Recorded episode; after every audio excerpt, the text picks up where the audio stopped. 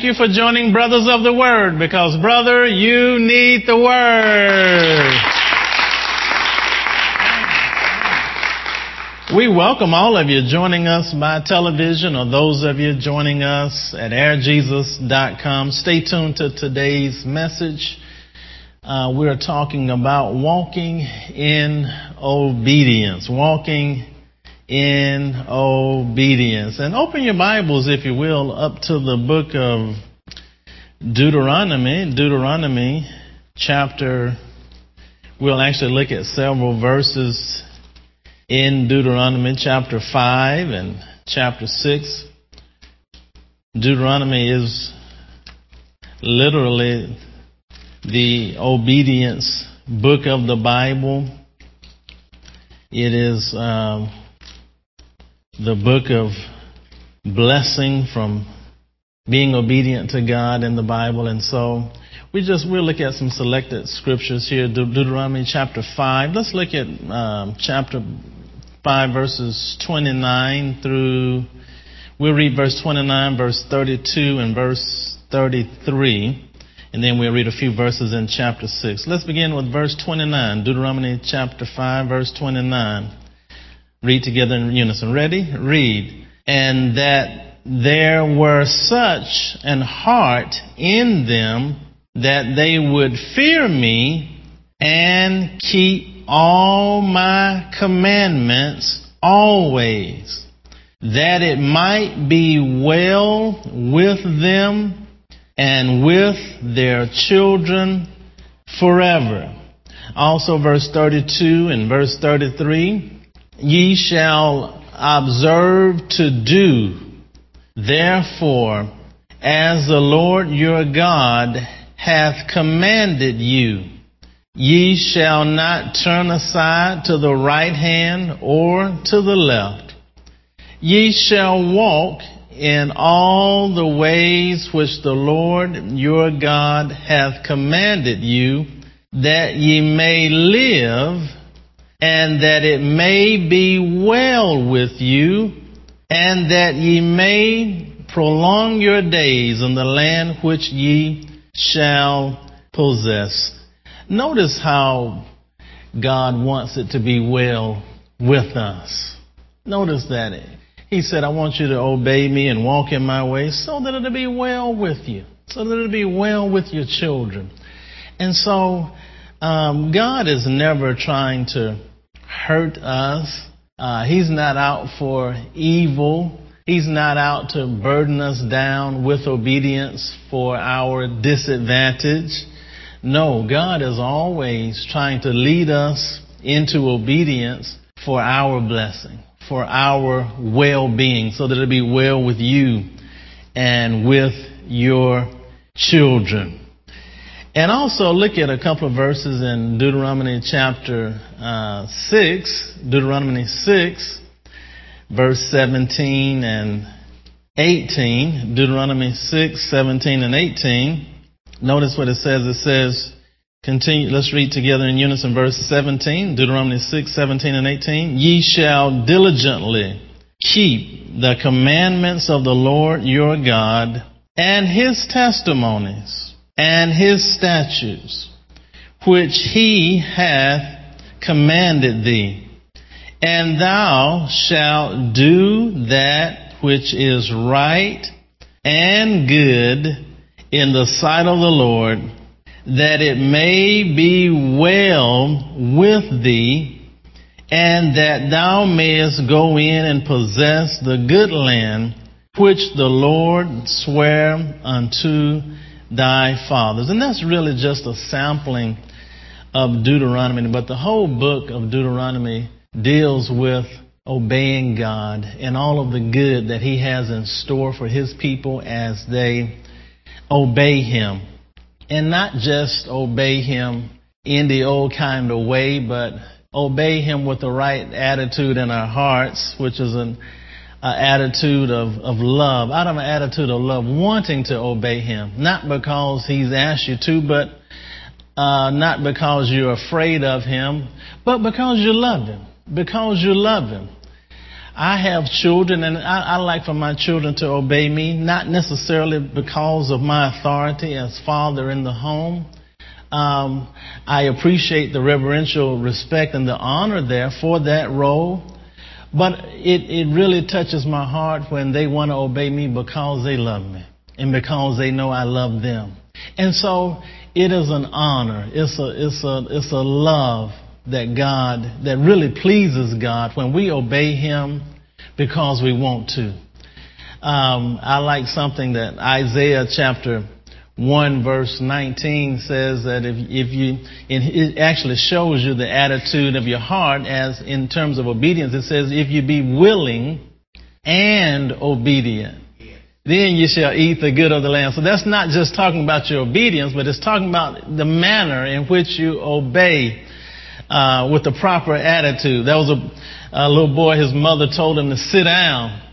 And the little boy said, he sat down and he said, I'm sitting down on the outside, but he said, but on the inside, I'm standing up. See, he obeyed, but his attitude wasn't right. It wasn't from the heart.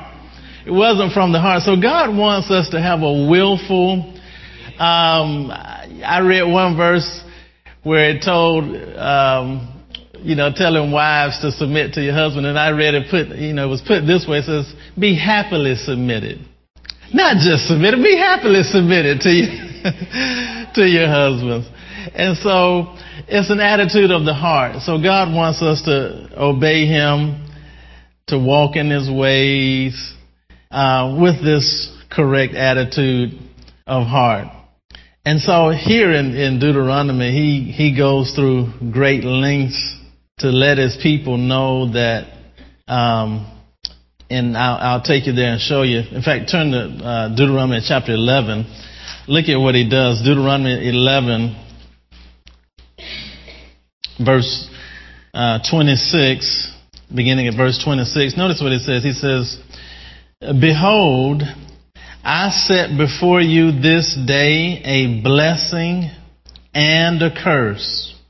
A blessing if ye obey the commandments of the Lord your God, which I command you this day, and a curse if ye will not obey the commandments of the Lord your God, but turn aside out of the way which I command you this day to go after other gods which ye have not known. So notice, God basically gives us a choice. He says, I'm, I'm putting it really in your hands. I'm laying before you a blessing and a curse. And then he says, You choose. You choose this day which one you want. And in fact, he gave his children, his people there, he gave them a visual image of this invitation. And he said, he said, as you all go into the land, he said, I'm going to designate two mountains, one on the right and one on the left, Mount Ebal and Mount Gerizim. And he said, I want you to designate one of them as a mountain of cursing and one as a mounting of blessing. And he said, as my people walk through, they'll be able to look at these two uh, monstrous mountains and they'll be able to decide, do I want a mountain of cursing in my life or do I want a mountain of blessing? And so that's what God literally does. He, he gives us that choice. We actually choose through our obedience if we want a mountain of blessing or a mountain of cursing. We have a choice. Turn to your neighbor and say, We have a choice. We have a choice. I remember one, one pastor told me, he said, man, he said, when I put sin away out of my life, he said, I stopped having all of that junk happen to me in life. He said, he said, all of the, he said, all of the misfortunes and all of the accidents and calamities, all that stuff stopped once I got serious with God and got rid of the sin in my life. He made a decision because he realized those choices were set there before him. And so, you know, old folks used to say, God won't make you do right, but he will make you wish you had done right. and so there are always consequences for our actions, and we can choose um, to walk in obedience and be blessed, or we can choose to walk in disobedience and have that mountain of cursing on our lives. you know, when you're out of God's will and you're walking in disobedience, you, you sort of feel like you're walking around with a target on your back. You know, you feel like you're just, when you're outside of God's protection and you're outside of His covenant, and you're outside of, of uh, you know, His, His um, guiding and leading in your life, and you're just out there on your own, you just feel like you have a target on your back. You're susceptible to anything happening to you when you walk in disobedience. And so it's not God punishing us, it's us making a choice. And he said, i he said, I lay life and death, blessing and cursing. He said, you choose. You choose which one you want to have in your life.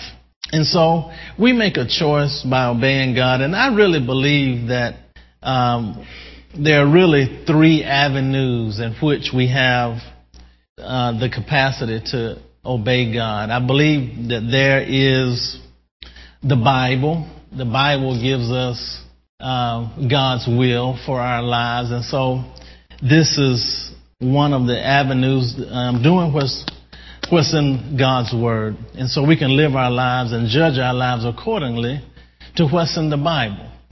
And then I believe the second avenue is God's audible voice speaking to you. And in a lot of cases, it's not necessarily an audible voice, but it's a knowing. It's a knowing. It's an inward sensing. Um, it's a, a prompting. Uh, the Spirit of God is prompting you to do something in your heart. There's, you know, and He's telling you to do something and you know it without a shadow of a doubt. You know it's God.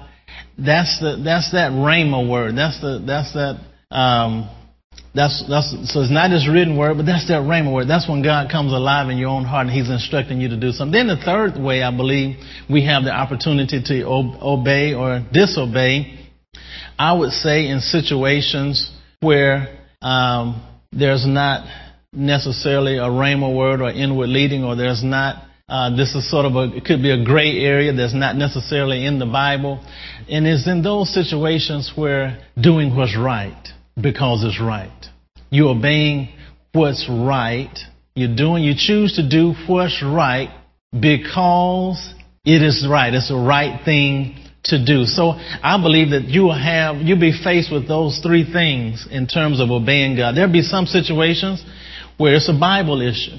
You know, it's a Bible issue and you have to um, measure your life based on God's word. Second, there'll be times where God is prompting something in your heart to do and you know it. You know God's been on you about it. And there'll be third times where it may not necessarily be a Bible issue, may not necessarily be anything in your heart, but you'll be faced with something, whether it's the right thing to do. And those are th- three ways, I believe, three of the predominant ways we have opportunities to obey God in our lives.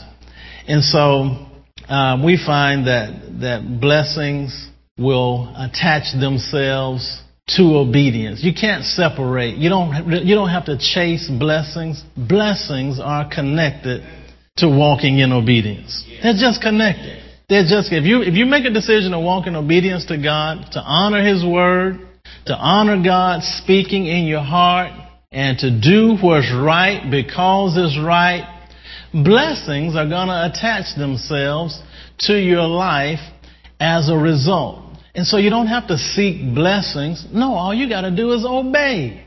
All you have to do is obey. Because those blessings are attached to our obedience. I recall uh, Kenneth Copeland saying at a point in his life, he was just having all type of trouble because he felt God leading him.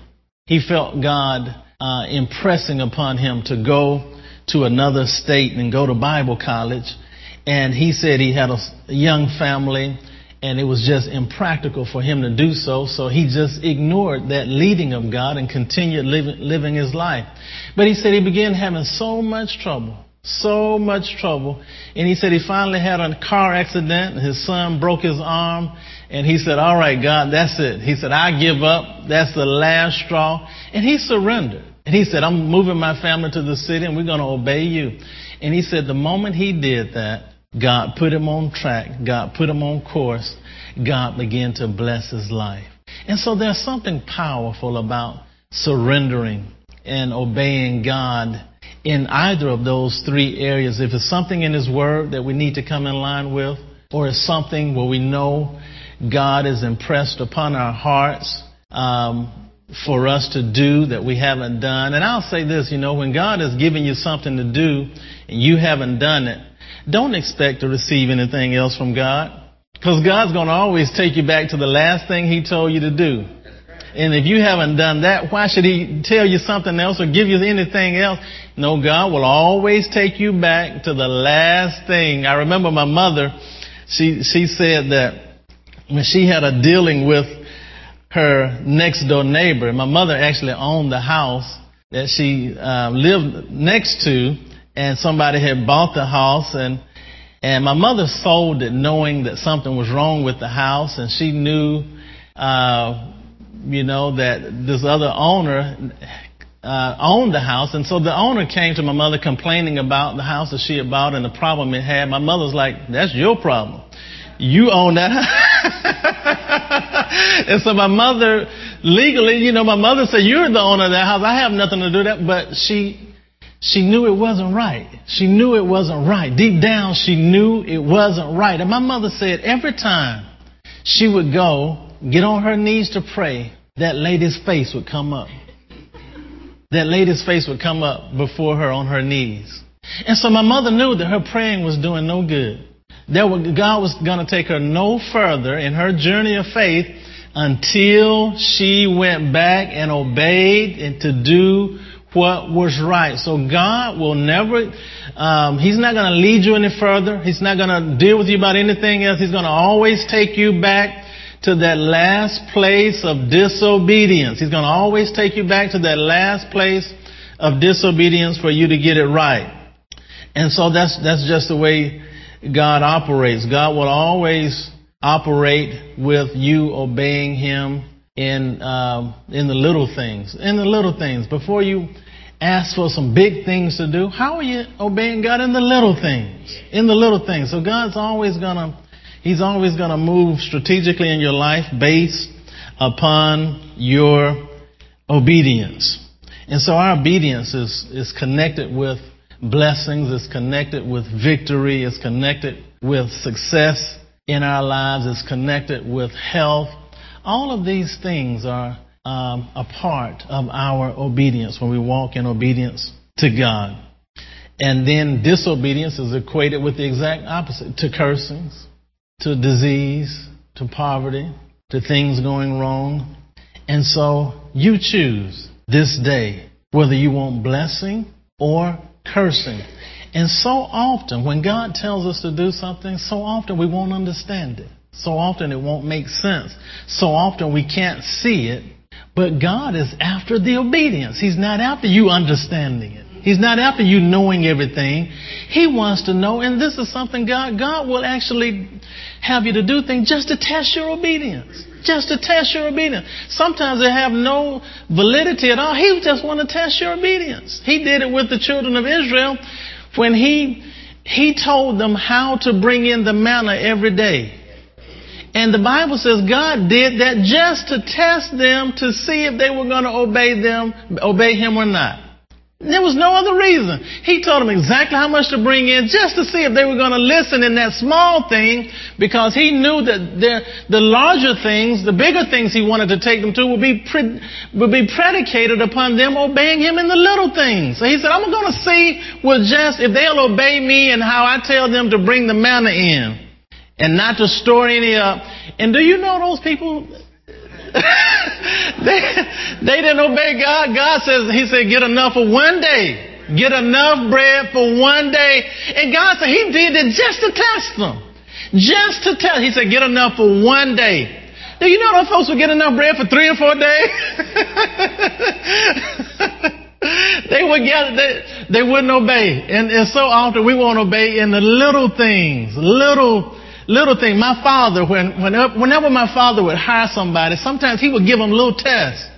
He would, he would sometimes have interviews at the house and he would purposely go out and put paper on the lawn just to see, he would look out the window to see if the person who was coming to be interviewed for a job, if they would stop and pick up the paper. Because that would tell him a lot about that person before they ever get to the interview in the little things. In the little things. And so the Bible says if you're faithful in, in the little things, He'll be able to trust you with that which is much. And so God will often test us. He'll test our obedience in little things. In little things.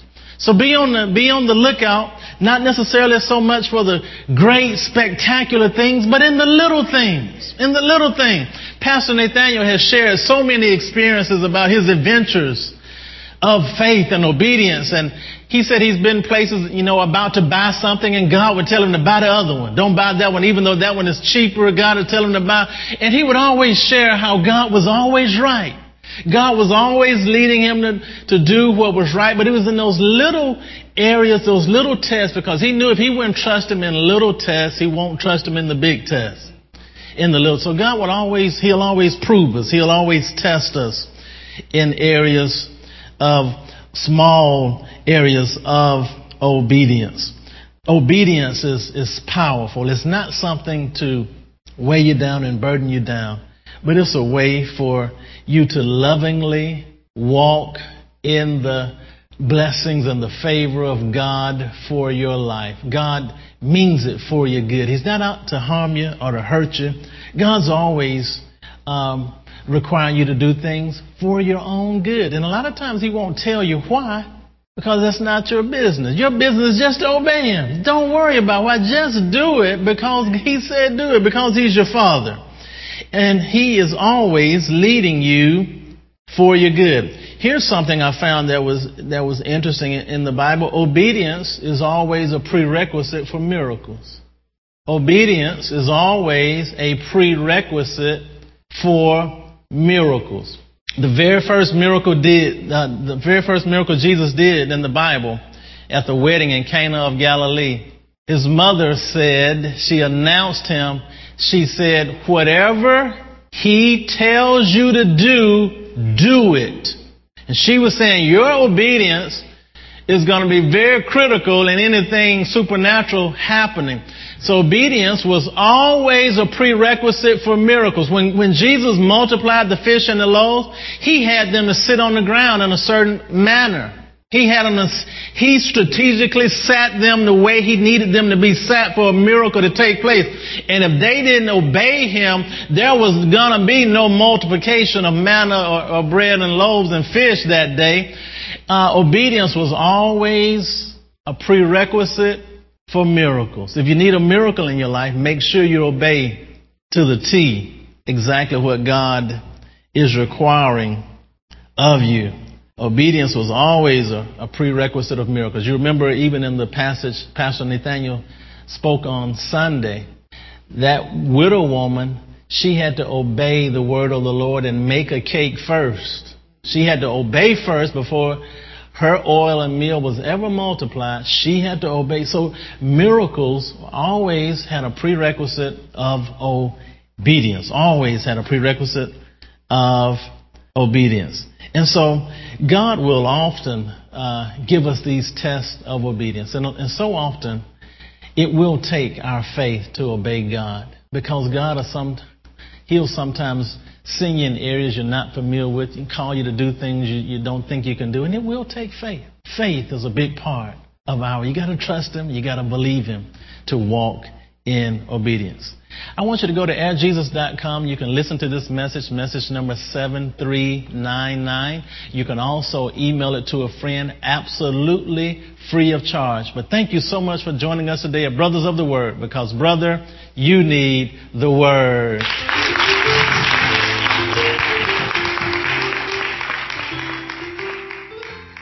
This ends message number 7399 by C. Elijah Bronner. To send this message number 7399 to a friend, simply go to airjesus.com and theonlineword.com. This has been message number 7399. To hear part 2, listen to sermon number 7400.